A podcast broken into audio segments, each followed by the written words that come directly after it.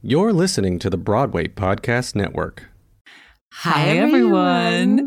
it's Kara and Jess. We've come to the end of our second season. Wow, y'all, I almost can't believe I'm saying that.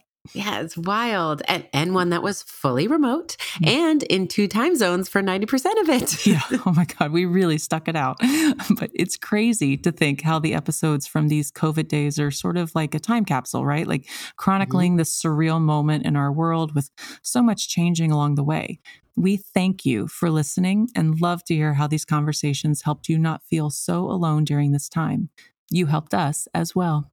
Truly, our worlds were upended, and this has gone on so long. Mm. Knowing that you, our listeners, were feeling seen, heard, comforted, and inspired meant everything to Jess and I personally.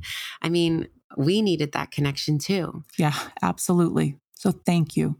We are so appreciative of all the support you've given us the downloads, messages, and shares on social media. Thank you. As you all know, the theater industry is on the verge of coming back. Holla! and we can't wait to shift back to our old lives.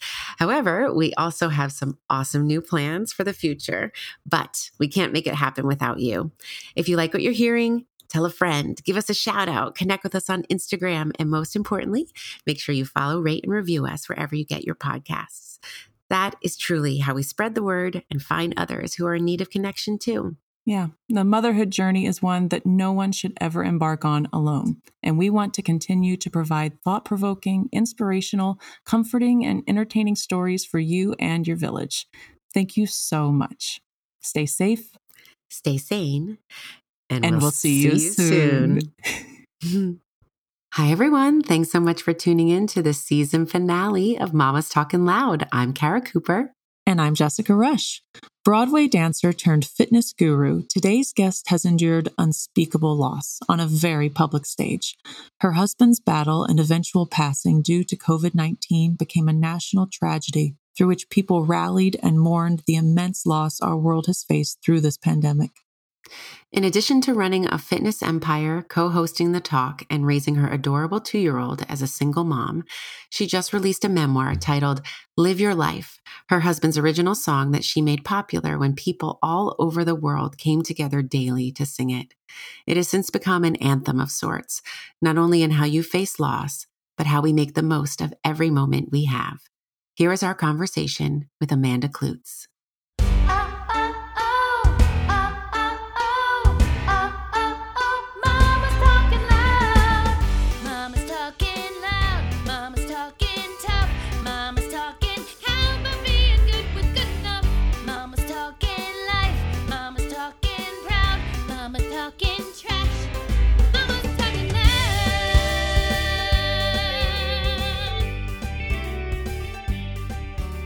Welcome, Amanda. You guys, it's so nice to talk to you and see your faces again. It's been too long.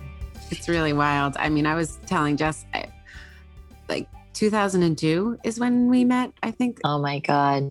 Yes, it was. Past like a lifetime, mm-hmm. a lifetime. Mm-hmm. mm-hmm. Um, well, the thing that we always we start our podcast uh, is by asking our guests about their kids. So, oh. I mean, we know a lot about Elvis from Instagram, um, but we. I don't share uh, anything. I don't know what you're talking about. tell us a little bit about him and, you know, his personality, whatever you want to say. We just want to get to know him. Do you know what's so funny, you guys? I remember when I was pregnant and Nick, you know, never too much of a fan of how much I spent on time on Instagram. and he was like, So, you know, when Elvis is born, like, we're not going to put him on Instagram a lot, right? And I was like, no, we're not. I was like, I know.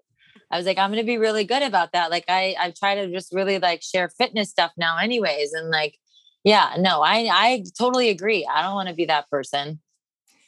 Cut to cut to I'm like, good morning, musical mornings, he's eating breakfast. he look at him, he's playing on a bike.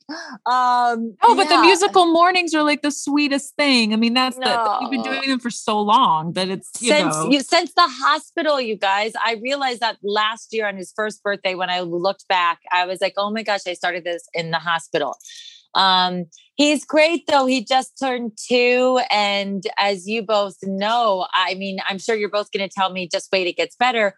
But I seriously feel like this, like 18 months to this time, has been my favorite time with him. I'm obsessed because he's still this baby who cuddles with me, but he also is his own little person and is starting to copy things I'm saying and repeat and talk to me. And I'm just like, what is happening? And he's now looking at me like, Mom, I got it. And I'm like, no, you don't. You're two.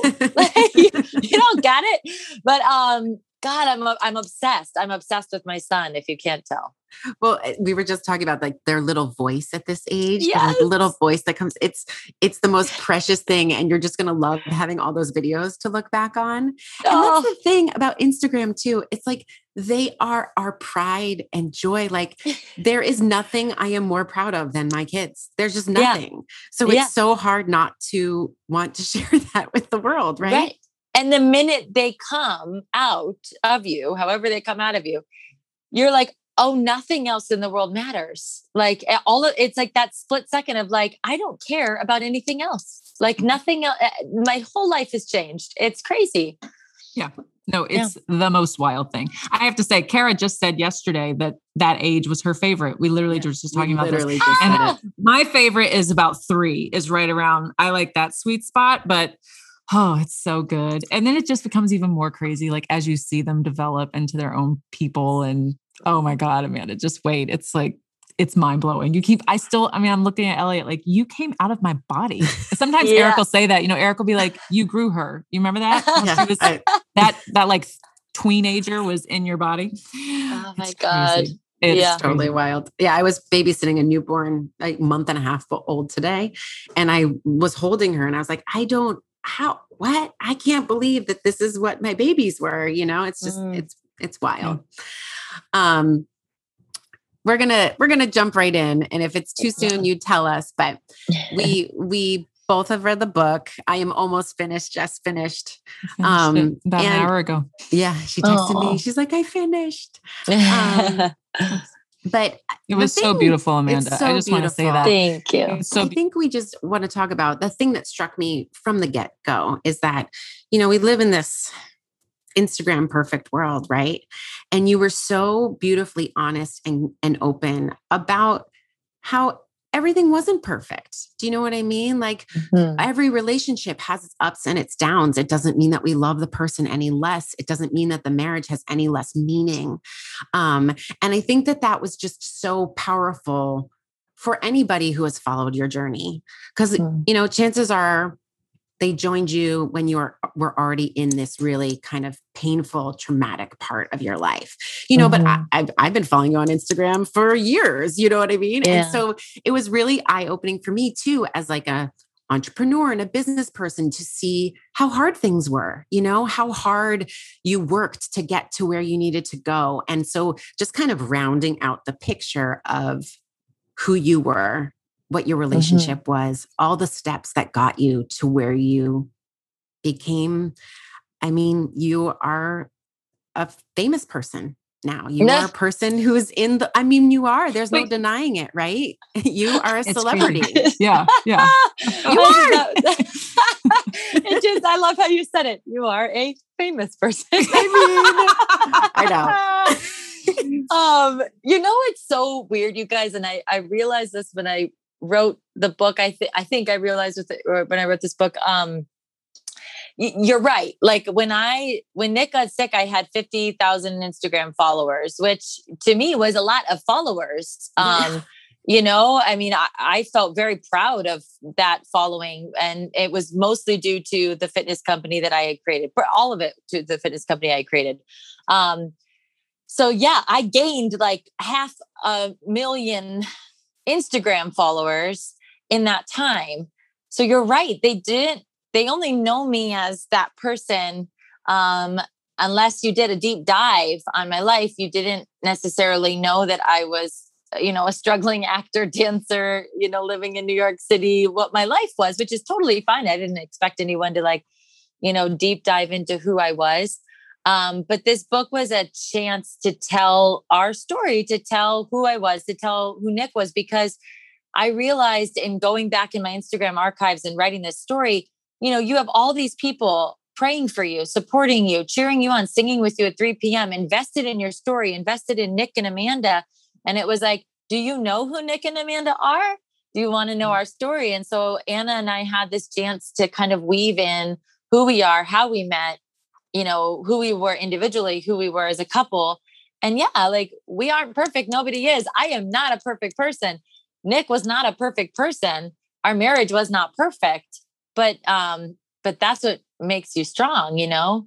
Of course. I think I was so I had no idea because I feel like when you started AK Fitness, um, when you started the jump roping workouts, I I it felt like it took off right away. Do you know what I mean? Like when I think back on that time, I just mm-hmm. remember being like, oh my God. I remember Eric saying, he's like, well, Amanda's starting this like jump rope thing. Nick said she's like doing this fitness and, you know, and I, and then, and then you were, and then on your Instagram, I was following you and it looked like it was fabulous and going great, you know? And you say in the book, like it was not. Sometimes I had like one person there, I made it look like it was great.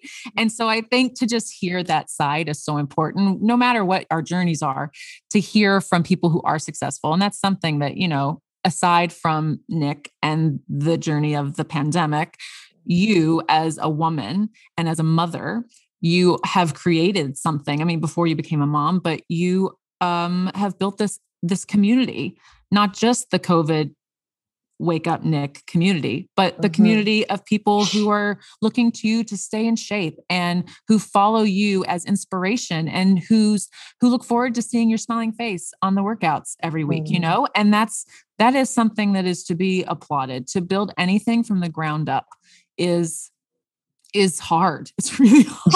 it's really hard. It is. Really no, hard. thank you. And so yeah. I just hats off to you, girl, because I remember in the beginning, although I thought it came a lot easier. So it was one of those moments where I was like, oh, okay. Like you said, fake it till you make it. That's what we're doing. Yeah, you gotta yeah, you do. And it's so funny because I think that's a great example of how Instagram can make things look like it's perfect and wow, everything just came so easy for that person. And she has the perfect life. And yeah, you don't know that they're waking up at 6 a.m., traveling all over the city all day, doing 12 workouts. And then in a day, you can't move your body at night. You can barely walk the next morning, but you do it again because you're building your business. And if you're not doing it, nobody else is, you know? Um, yeah. Yeah, but you know, eh, eh, we know that story. I mean, it, you can, it, it looks like, you know, if you work on Broadway long enough, it's like, oh, they're always working. And it's like, no, actually, I, I, haven't been in a Broadway show in two years, but wow, I'm glad that you think that I have. That's good. You know what I mean? Like, it just, I don't know. It's, it's, it's funny what, um, well, what I guess social media persona can put on and then what, what is actually happening, you know?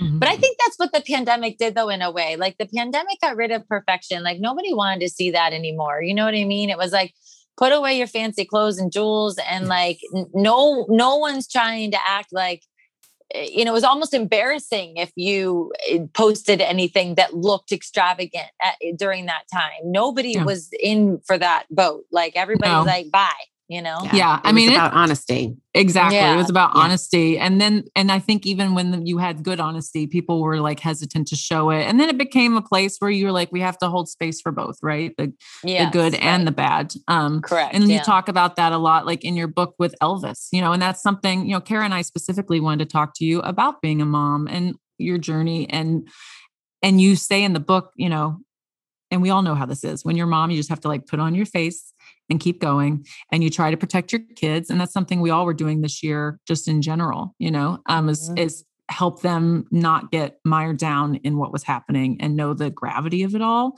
um particularly when they're small but um how well i know how you did it because of the book but elvis he's been thriving it seems like you know mm-hmm. like i was so touched by what you wrote about anna and biggie being there I, I feel like Everybody we all just know. now. Yeah. he's so funny. He's in LA and and uh and he's like, people are calling me Biggie. He's like, it's so weird to be called Biggie by other people that aren't you guys. And we're like, really, Biggs? And he's like, yeah. He's like, everyone's calling me Biggie now. I love that. It's true, but to have them and know, you know, that it was the, you know to know that you could leave Elvis with them and Yeah. that he was loved and taken care of as closely as if it were you or Nick. Like there was no one takes care of your child better than you do, except for maybe their grandparents or their aunts, Mhm. you know, the ones who love them dearly. And Yeah. um to have had the family there and and see how they were able to just keep him. I I love the moment in the book when all of a sudden Anna has won him over. And he yeah. it's it so did. sweet. It was. It was so cute. And then they were like bosom buddies. I mean, she literally became his second mother. And um, and she was just the greatest. Yeah. I don't know what I would have done without the two of them, not only for just keeping my spirits up, but for really stepping in and becoming second mom and dad, you know, because just to have that male role model too for uh, male energy for Elvis at that time, you know. Um, looking back was so important for that little guy. But you know, you guys listen, I mean, you know this too, even if you're having just like the worst day ever, and then that little person comes up to you and is like, Mama, trash trucks. And you're like, that's right. Let's, uh, that's right. Trash trucks. Here we go. And then they were, they're watching trash trucks and their face lights up and you look down, and you're like, anything like, you know what I mean? Like you can't help but not smile. I mean, Leslie, it's written in the book, but Leslie, Nick's mom, she said, Don't worry, he'll make you smile every day. He'll make you Yeah. get up out of bed. You'll have to. And thank God for him because he'll make you, he'll make you keep walking forward. And she was right. There was no, there was no option. yeah there was no you the immense pain that you were feeling you couldn't just stay and wallow in bed like there Mm-mm. there was no option to do that zero No. they make yeah. you put one foot in front of the other no matter what Mhm. Yeah. Um, and you, so now things have like shifted a little bit obviously you have this job on the talk you are you wrote a book you're doing a book tour you're incredibly busy and you talked about this a little bit on the talk but you talked about how hard it is to be a single mom a working mom a mother who's still grieving a mother who has to get help from other places and has immense guilt not being with their child. And that's something that Mhm. we talk about a lot this like push and pull of being a mom, but also being a professional. And, Mm. you know, you are in an even more intense version of that. But can you talk a little bit about? How that goes for you. You talked a little bit about the struggle, but that's something Mhm. that we're here for. That's what we talk about all the time. Yeah. Well, and it's hard too when you have led a career for so long where it is a it is like all about, you know, yourself uh, in a way. I, I don't mean in a bad way, but like you know, uh, being, you know, a performer on Broadway, like it is very much like you do the work and you get the job and it's very self-rewarding and and and we love that, right? Like I love working. I really enjoy working hard and creating things and achieving goals and all of those things.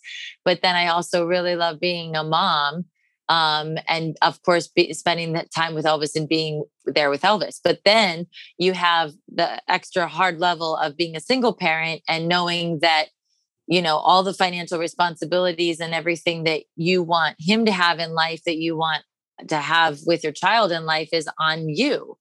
Um and that adds obviously that extra pressure of wanting to work harder and achieve but then that cancels out time with him. Um and so it is it's really it's a tough balance. And one of my single moms uh new friends that i met here just over instagram actually we've actually never met. But we're really good friends on instagram. Um we were commiserating over being single parents and she was saying how hard it is because nobody sees and this is i said this on the talk but it's so hard. It's like nobody sees the times where you're just like carrying five things of groceries and you have your kid on your hand and you're singing wheels on the bus and you haven't eaten all day you've barely you know you've barely gotten anything done but you're like so you want to scream and but you're still making everything happen and you just wish you had your person there just to uh, you know lighten the load or pat yourself on the back or give you a hug and be like honey you're killing it you know? No one no one tells you that and it's and it's okay you know you get to a point where like it's okay i don't need to be told i'm killing it. But um you know you miss having that person that is there too witnessing it saying damn you're doing a good job you know? Um but it's you know it's it's tough guys. It's i'm not gonna lie it's tough. Yeah.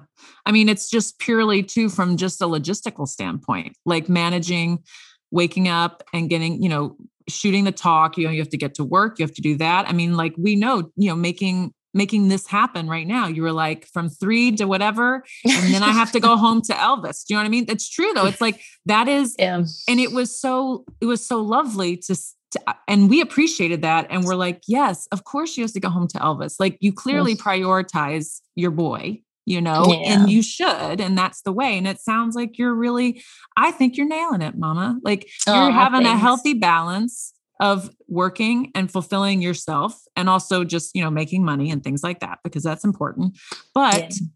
but also you get you know you're making sure that you go home and your mama and that's yeah i think it's also probably as you were talking about like having that person to say you're doing you're killing it i think it probably is also hard not have the person to say like today was really hard it was hard to be a parent today you know like sometimes yeah. I need validation from my husband to be like, you know, today was hard, but we got through it, you know? And mm-hmm. sometimes it's just so good to be able to articulate that and not have the guilt attached to it, you know? Right. To be like, oh, this is hard. I shouldn't be saying it's hard. It's all I ever wanted, but this is hard, you know? Yeah. No, you're right. Actually, I never thought of that moment, but you're right. Like that moment where you put the kid to bed and then you get a glass of wine and you sit down and you're like, woo exactly exactly. yeah and there and your person's like how good does this wine taste? And yeah. it's like good. Yeah yeah yeah yeah exactly. yeah yeah. yeah.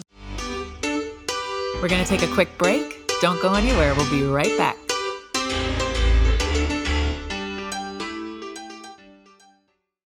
Continue to marvel at you. I always have. It's funny i remember someone asking me about you. I can't remember who it was but they're like is she really just happy? Like, is that just no, but she they were sa- they were saying that can't be real. And I was like, no, that really is who she is. She is an incredibly positive, optimistic person. It's totally genuine. That is who you are. Um, which I think also it was so made it even harder to see everything that you've gone through.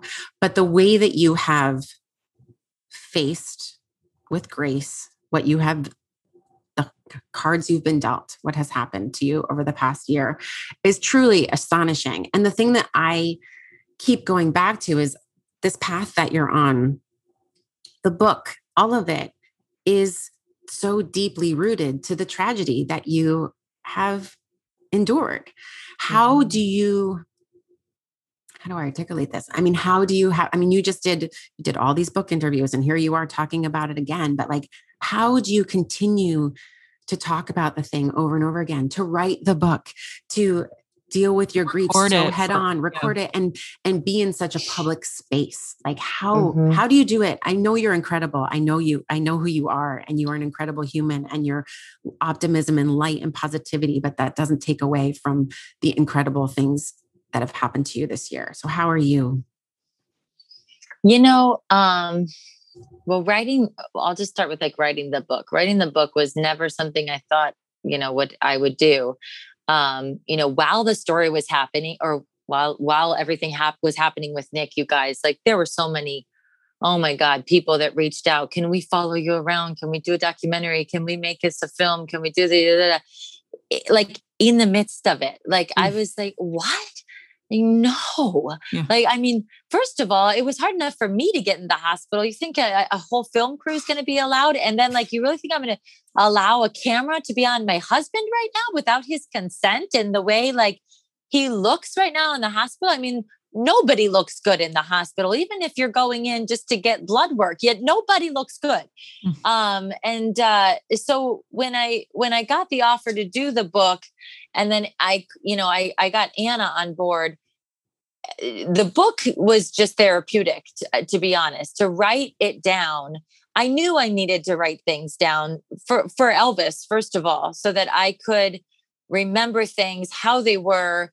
the dates they were, because I can imagine him coming to me one day being like, wanting to know the story. If and if I didn't write it down, even if this book offer didn't come through, I would have. I mean, I was writing him letters throughout the whole thing. I was, I was trying to keep you know track of everything that happened because I I wanted to document it for him. So this book was in a way a beautiful way to just do that in a great um storytelling way, but it was extremely therapeutic, really cathartic to just kind of get it out. Uh, so hard. Doing the audiobook was harder because when you're writing, you're not saying it, right? You're just writing it. And I was writing through tears every night, but then having to vocalize it. And, um, you know, we're performers. So I was perf- not performing it, but also not not performing it. You know what I mean? It's hard not to put on your actorness behind you when you're reading this story. Um, so that was yes, very very tough. But it's funny, Kara, because when you were asking me this question, I thought for the first time maybe it's because of what we do, of that like uh, mm. uh, we get up every night and we do a show and sometimes that show is 42nd Street.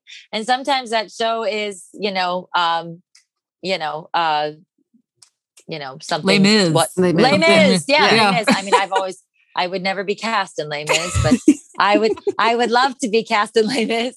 Um, but yeah, sometimes it's Les Mis, and sometimes it's really tough, you know, or it's Follies. You know, I did Follies. That's a, a drastic turn from 42nd Street. Um, and we do it every night, twice a week, you know, tw- sometimes twice in a day. You, you know what I mean? Um, so maybe it's like it just ingrained in myself to like um, be able to just do it. I don't know. Yeah. You know what I mean? Like maybe Sometimes, compartmentalize it a little bit. Like yeah, you've done it sure. and you you emoted it and you got it. All, you you released all the emotion while you were writing it, and now you've sort of compartmentalized it to a new space you know yeah. it's it, it, yes and it goes in and out of that compartmentalizing and i'm very good at compartmentalizing my life um you know like i i do my stuff with elvis in the morning slide it to the left i come to the talk that's finished slide to the left i go home i film a fitness video done then i have elvis dinner you know what i mean like that's yeah. how i do my days and mm-hmm. that's always how i've done my days so um i don't know in a way it's like nothing uh nothing new obviously this uh, material is harder. And yes, some days after interviews from these book tours, I'm just completely drained and I and I really can't even talk anymore. And then sometimes I'm okay. Um, but I think a beautiful thing about this book, and another reason why I'm so glad I did it, is because you know people will keep talking about Nick Cordero, and that's how you yeah. keep somebody alive. You keep his memory alive by by doing something like this that continues to um, reach people and continue to who's Nick? Well, I'll listen to mm-hmm. his music, and then that keeps his music alive. And um, and so I I love that idea of it. It keeps him alive. I love that too. It's so interesting. When I was reading it, I was struck by we've all just endured a historic event, right? It's like when you read someone's story about 9-11 or world war ii or world war one like people are going to refer to this book to understand what the experience of covid-19 was. And they're going to understand what it was through nick's story which is you know incredibly powerful that you've you've left that for him. I was thinking about it like it, with my kids they're going to remember wearing a mask, whatever, maybe to school, maybe, who knows, mm-hmm. right? They're going to remember that we were in our house, but they're not going to understand. And 20 years from now, I'm going to be like, read this book. This is mm-hmm. what was going on when you had to wear a mask to school. This is, this was that when you were talking about the fear and how no one left their house and things like that. You know, those personal stories of global and historical events live on forever. And forever I think Nick will be a real benchmark of this time, you know? Mm-hmm. Well, thank you. I mean, yeah, isn't it crazy how even just uh we forget even like how different our world was a year ago? Like, you mm-hmm. know what I mm-hmm. mean? Just even a year ago, we were still really not going anywhere. Things really weren't opening. Um, everybody was still very scared. And um, maybe we just started cleaning our groceries because we learned that that's safe. We don't our groceries. You know what I mean? Like yeah. what we do, we forget it, it, very quickly. And I think even you know maybe back in the day, like World War II era, Depression era, we we would forget as easy as we do now. But our lives go back so quickly, you know, and we forget how scared we were and how for the first time in the eh, in the in modern history everything stopped and we were all on the same page and and I don't know. It's that's it. It still boggles my mind to think about that. How how fast we've moved forward. Yeah, no, it's wild. And if you were in New York City, I'm sure LA might be this way too. But it's like coming back to New York from being in California was like, oh, did that happen? Like it mm. almost mm. feels like a dream. It's like, did I really live in La Jolla for a year? Because here yeah. in New York, it's like people are out, they're eating, no mask, they're just like living their lives. And it's crazy how quickly we stepped right back into it. And yeah. And it's almost like it, it it's it was a dream or like a glitch in the matrix, you know. No, guys, sometimes like I still can't believe that what happened to me happened. I say it all the time actually. And um there's a lot of times where I still feel just like that Nick is just going to walk through the door because yeah. he's been gone doing a show and it's been, you know, like six weeks in La Jolla. You know what I mean? Like, yeah. and because I feel like Elvis and I talk about Nick all the time, and I talk about Dada, and you know, we kiss him a good night every night, and like I feel like even if he walked in the door, Elvis would just run up to him and be like, Dada. Like yeah. that's how like it just doesn't feel real. Like it doesn't. Nothing feels real about the whole thing, and I lived through it. I know it's real, but it doesn't feel real. Yeah. Well, I think probably, you know, there was just so much, it was so all of it was out of was abnormal, right? Yeah. Nick getting sick, any you know, Nick alone getting sick, regardless of what it was, and going and being in the hospital in the ICU, and then combine that with the lockdown, and it was the beginning, and no one knew what was going on. I mean, it's mm-hmm. just, um, I I remember. I, I don't think you're aware, maybe Quinn told you, but Quinn was giving us updates from Preston so that Eric and I knew, and like um, throughout the time and singing at three o'clock, live your life. You know, I mean, there are things you talk about in the book, how your dad said, there's a miracle every day, Amanda. Like mm-hmm. every day that Nick is here past April 1st or April 10th or whenever that was, like that is a miracle. And and at the end you say, you know, your friend says maybe people wouldn't have known if he had if the story had ended that day. They wouldn't know Live Your Life. They wouldn't know who Nick Cordero was to the degree that they mm-hmm. do. It would be a completely different place that you were in and Elvis. And and you know, I, I know you are a believer and you're a Christian and your faith is so important to you. And I and I wonder, it was tested. I mean, I, I can imagine that it's been tested greatly for you. And how have you been able to work through it. I mean, I was raised in a in a Southern Baptist household, which is like mm. a whole nother thing. But um but for sure, like I I pray and I talk to God and I and and these moments, the this is one of those moments where you ask why, you know? And I just I I am so in awe of the faith you have and the way you've persevered through this.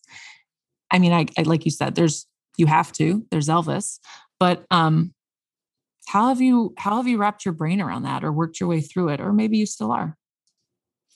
Well you know i i do i look back at like the ups and downs of my life even just from like being you know like a young you know young girl. And for some reason i can like literally say that whenever anything gets like really really bad going through my divorce um even just like guys if you open up my Bible, there's this verse that I say, and I have every audition that I've ever gone to next to this verse because before I would leave the house, I would say this verse so that I wouldn't like be scared and I would go into the audition feeling like strong and like God's got me. Like it's it's there. So like I do feel like when like going gets tough, that's like when I really buckle down in my faith. Um yes, it was tested. Oh my God. There were days where I would like, you know, not scream to my mom and dad, but in a way scream to my mom and dad, being like, okay, God's always like, bring people together. And the more people that pray, the more I'll hear you. I have literally the whole world praying. No one's hearing me. Like he just keeps getting worse. And like, I'm not happy about it. I'm really mad. And, you know, and of course I would say all of those things, you know. Um, but I will say what's crazy, you guys, and and you know, I don't know, but um, you know, Nick was not a believer. I, I talk about this in the book. We we had very different beliefs in religion, and and I don't even really, I don't know if I was ever certain on what Nick believed. I don't even know if he was certain on what he believed. But um, you know, when when everything got really bad, when he died, and then uh, and then there were a couple other times where the doctors were like, "There's nothing else we can do," and I would sit and I would pray by him and I would play Aretha Franklin's Amazing Grace because that 10 minute Amazing Grace is literally like you've just taken yourself to church. Yeah, Listen good. to it. It's amazing. like you really feel like every all the angels and saints are with you. You're like, okay. um, but uh I felt like he was having he was having like an internal battle conversation. There was like, I don't know, all I can explain it is that there was a very crazy, weird bond I felt between like Nick and God and me and um, figuring it out, the three of us. And and I think Nick, you know, Nick loved to learn. He loved to have conversations. He loved to listen. And I was dying for him to wake up and be able to talk because I just felt like sitting by him in the hospital every day, I felt like he was talking to God and he was having some really good chats. And I just wanted him to wake up so I could be like, What have you learned? Tell me everything. Because he like technically died like four times. And, you know, you, of course, I was like deep diving into people that have died and come back and, you know, all these stories and, and, talking to people and and hearing their stories from being in a coma what did you experience what did you hear were you hearing voices did you see the light um, so I had all these different sidebar conversations with people as he was in this coma. And so I was just like, I couldn't wait for him to wake up and talk. And um, I never got that, but I felt it. I felt it. It was very crazy. So, long story short, I don't know how to explain it, but in, I actually got stronger and felt stronger in my faith, even though I was mad at times and and felt like, how can this be happening? And this isn't fair. I did get it's like was it was stronger. Well, I think, you know, it's it's incredible what seeing you go through this and I know, you know, you didn't start out sharing thinking it was going to end the way it did. Um but and I think for so many and you say this in the book, so many of us felt like well, he didn't come this far to have it be. You know what I mean? That was that was the thing. That was just like, well, wait. Yeah. You know, we didn't come this yeah. far and um to have that happen. And I say we, I mean, he wasn't ours, you know, but he was ours. Like the Broadway yeah. community, you know, it's everyone loved Nick Cordero. Like that's the thing. You, t- you know, he was light also, just as you were positivity and light. Nick was such an incredible presence and person and a story that I always share. And I'd like to share with you because I don't think I have is Please. that when I did the, we didn't do the reading of bullets together, did we? I don't think so. I, I did the first one First two. I did the second one. So then we did the second one together? we might have. We might have. It was when Nick was in it. Yeah. Yes. I, and then I was there. You were there. Hilarious. That's what there's just so many things, right? You like see people passing and then you do these readings for a week or whatever. Anyway, so but I, I will slightly remember this now. I will, I will, I feel like I remember this now, but go ahead. No, so yeah, me and Jimmy Moy sat behind Betsy and Zach because we did that first scene with them. That was what I did. So yes, yeah. so I do remember now. so Nick, what was interesting to me, and I've shared this with people, he was the only principal that talked to me all week long. Hmm. All week long. Like it was the most odd thing. Like Zach and Betsy were doing their thing, and it was Zach's first time doing it. Like everybody was, you know, it's all crazy in that time anyway. But I just noticed that he was the only person who was doing a role who like came to the other side. Do you know what I mean? Who came over mm. to the ensemble and would check in, how you doing? And he had just gone on in Rock of Ages or just taken over or something. Like he was mm. so he was sort of like flying high. But I just remember that. That was before I actually knew him, but he was so kind in that way, mm-hmm. you know? And so yeah. I think with the Broadway community, you know, it, it was word spreads fast no matter what right in all the ways yeah. mm-hmm. and um and we we hope and i you know i know you say it in the book but you know i we were all so there with you guys i mean i know we can't ever have gone through it and know what it was but there was so much love coming your way and i think that i know as people have said like he was i don't want to say an example but you know it's like he he was everyone was looking to him and to you yeah. guys, you know, and um, because everyone feels like they know each other. yeah. Oh, I know so and so. And you're like, you don't actually know that person. totally. You know what I mean?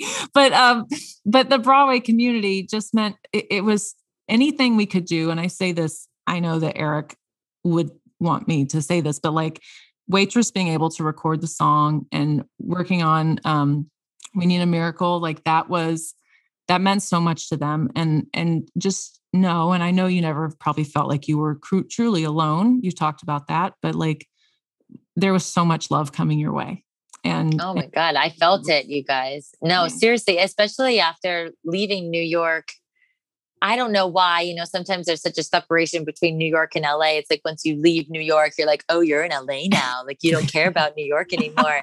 And um which was not the case of course but like you sort of feel so far away from new york and no, it was like, wow. I mean, I was blown away every day by the Broadway community, the people that were just reaching out and just, re- yes, cast singing his songs and the cast of Jersey Boys singing Elvis, um, You're Just Too Good to Be True. And like, I mean, just like, and my first Broadway show, Good Vibrations, like recreating a song and changing the lyrics. Like, it was, it was so awesome though, because it's, like that's what's so special about Broadway people though. Like you can't get us down. Like you know what I mean? Like we will. Like you can't tell us to sit at home and do nothing. We're like, "Oh yeah? Well, we're still going to record a song."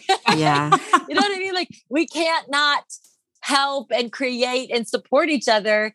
And um, I forget I was ta- who I was talking to, but he's more film and TV, and he said something like, "Yeah, there's there's a reason why you don't call it the film and TV community because it's not a community like the Broadway community is always the Broadway community because it is such a community." And oh my God, I felt it. And I know Nick felt it too. I mm. know he did. I mean, I would play him everything and show him everything in the hospital room. And and there were days that he was more alert than others. And you could just tell when he, and you know, that that kind of stuff meant the world to Nick. You know, Nick was such a friend person, such a community guy, such a collaborator. When I was showing him like what the Broadway community was like doing for him, stepping up and like comforting us, like I knew it was keeping him going. Like it, you could just tell. I'm telling you, you know, you know your person well enough, and you mm-hmm. guys know this from, you know, you being married and having that relationship. You know, you know, it's like they don't have to be talking. They don't have to necessarily be even awake. You know when it's like getting to them. Yeah. Yeah. I love that. You're right. You can't keep the Bro- like the Broadway community is like there's no Broadway. That's okay. We're gonna create Yeah. anyway. Here we go. Let's put every video out there. it's so it's so true. You can't keep them down. Like No. there's a week. There's a week where we're like, oh, we're not doing a show. Okay, we're sad. We're binging a Netflix show, and then it's like, all right, But Back time to get to to- work. Yeah. But I to feel like Broadway. that like sums you up, Amanda. You you can't keep you down. You are just like this indomitable spirit. I can't I I really don't have the words for it because I am I feel like I would have shut myself in a hole and not come out.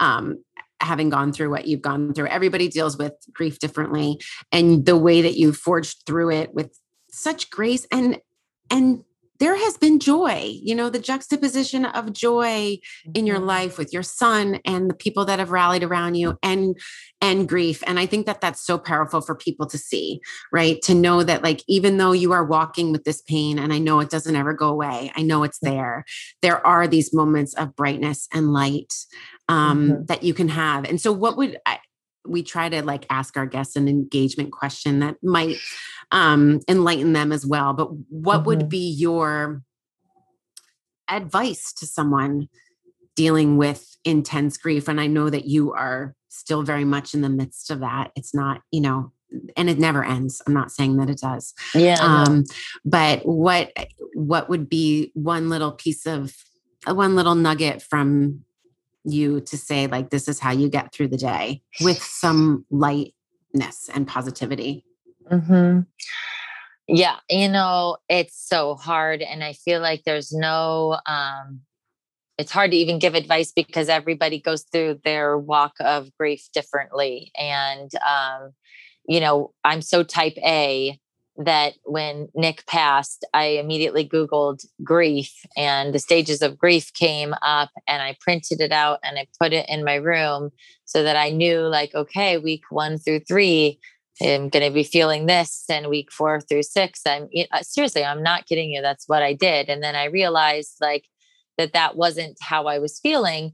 What I started to do and what I continued to do every day is just find this was very helpful in the beginning. Uh, two weeks after he passed, we went to Ohio and I made it my challenge while I was in Ohio to do one thing a day that made me happy, just one. And maybe there were five that day, or maybe it was just that one, but I did one thing a day that would make me happy whether it was watching a dumb show or cooking a you know baking a cake or going for a walk in my old neighborhood and just you know looking at the old houses. It was whatever made me happy that day is what i did.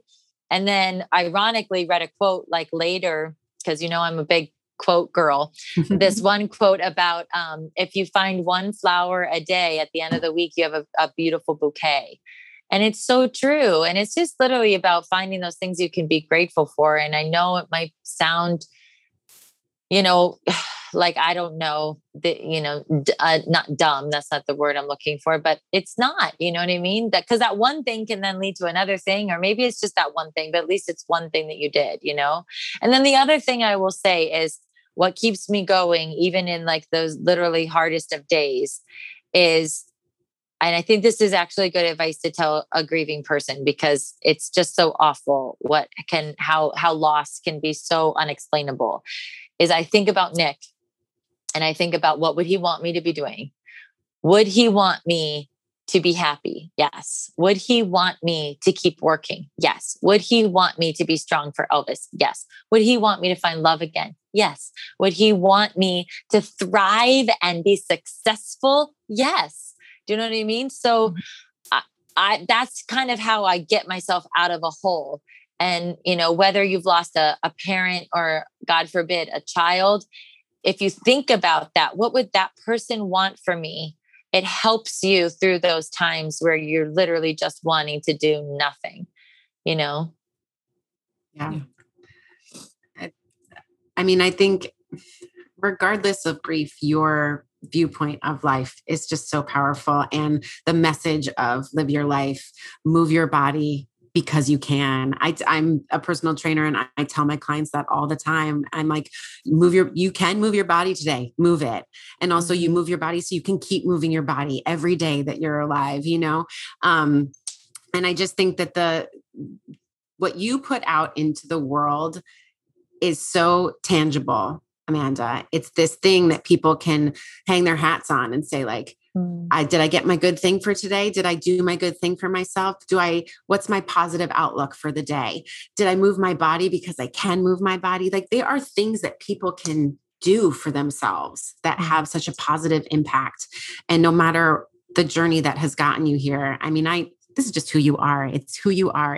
I've known you for so long, but I feel like I don't to have, endured what you what you have endured and to have maintained that part of yourself and even made it grow is just so incredible. So I'm I'm saying thank you. I watch your stories every day and I gain such not only perspective on where I am in my moments of my life, but joy and positivity and inspiration and uh, it's just incredible and you're having Nick's memory live on forever and it's I just think you're amazing Amanda. Oh, thank you. And thank I you watch your amazing. well, thanks. I watch your stories every day, and I also feel all those things. But then I also think, damn, how is she doing all of this? sure. I just want to say. You're killing it, Mama. Because it's I like you have 48 hours in the day as opposed like, to everybody else's 24. That's what it feels like. I just am very good at multitasking, guys. Like, you know, I don't know. Like right now, throughout this whole Zoom, I'm also filming a workout video. Like that's how I look. I'm, I'm, teasing. I'm not, but it's know, just like, with your ankles. It's just your ankles. Just, yeah, it's just an ankle foot. Uh, you know, strengthen your ankle workout. It's already done in the bank on the app. yes. P.S. I was doing the AK arms the other day, and oh, Elliot oh, came over. Yeah, because girl, Mama has to take care of this quarantine 15. But I was doing my AK arms, and Elliot came over and started doing it with me. And after like you know, 20 seconds. She's like, Mom, this is hard. I was like, well, girl, just keep going. I said, it's just your arms. You're not even like using any weights or anything. And, and we lost her before the four minutes were out. But, you know, but then we were walking down the street yesterday and all of a sudden she was like, Mom, look, I'm doing those arm oh, workouts. Oh my God. I used Yeah. to copy my mom's workouts all the time. She Me would be in the living room doing weird leg things. Jane that Fonda. Now I teach. Yeah. that is literally what my workout is. And I used to love like watching my mom work out. And even Elvis, like when I'm jumping rope, he always comes up and wants the rope. And then I'm like, okay, I guess I'm not jumping rope right now. And then he, Yeah. you know, it's so, it's so cute. It's, I think it's, it's good to be that example for your kid, you know, to move and show them, you know, that fitness is important. You know, it doesn't have to be crazy fitness like I used to Yeah. do. It just like move your body Move your every body. day. Yeah. Move your Yep. body. And Mhm. that is that is a lesson we can all take and i just want to say i said it but you're nailing it you have the fit you have the fitness app you have the talk you just- have hooray for you have yes hooray for gratitude is what I she's love that today. I know me I- too. It's a good one. yeah It's a i good need one. i just have hooray for women i need to get more of them but um Mm.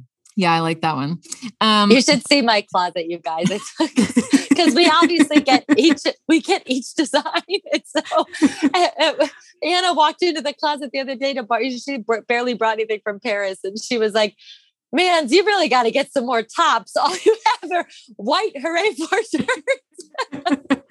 But they're cute and they're, They're so and they're cute. simple and they put out positivity Well, what is fun is like, what am what am I in the mood for today? Like when I saw gratitude, I was like, that's right. Hooray for gratitude. Or sometimes you're like, oh, hooray for sisters. That's oh yeah, I'm in a sisterly mood today. So it Yeah. is kind of fun. I love that so much. Oh thank you. Yeah. Thanks for being here with Mm, us, lady. I mean, it is just like Guys, I thank you. I know that it's a busy, busy time for you. And um, it was just so nice to connect. I mean, it's, you know, it's and we feel like we, you know, you probably your inbox is probably flooded all the time. I don't know how you do it on top of all the other things with the DMs and and you acknowledge the love and support that you've been that people are giving you and that is incredible. That is, you know, this mark of an awesome solid human being and Thank you're definitely Thank you. making the world a brighter place and so we just want to say thanks for being here. Thanks, guys. Yeah. It was so nice to be here. I loved talking to you, mamas. Thanks. Yeah. There's nothing like some mamas. Uh, nothing that- like some mamas. I that- agree. That mom boss life for sure. All right, Yeah. exactly. Exactly. Take care. All right. Take Have a care, good one. Thank you so Bye. much.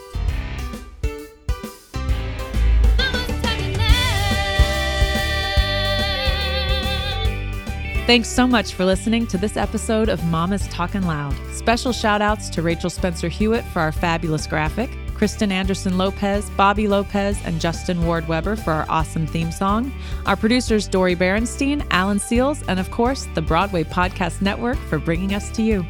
If you like what you're hearing and you want to keep the conversation going, you can follow us on Instagram and Facebook. And of course, subscribe and review us wherever you listen to your podcast. Thanks so much for tuning in. Hey, it's Leslie Odom Jr. here on the Broadway Podcast Network to tell you about the Rise Theater Directory, a program of Maestra Music. Rise is a national online resource designed to connect and empower backstage and administrative and creative theater professionals from underrepresented backgrounds. If you work or aspire to work in the theater community, this can help you find your next project. And if you hire theater professionals, search the Rise Theater Directory to find your next team. Create your profile now and get more information by visiting risetheatre.org. That's theater with an R E R I S E T H E A T R E dot org because only together we rise.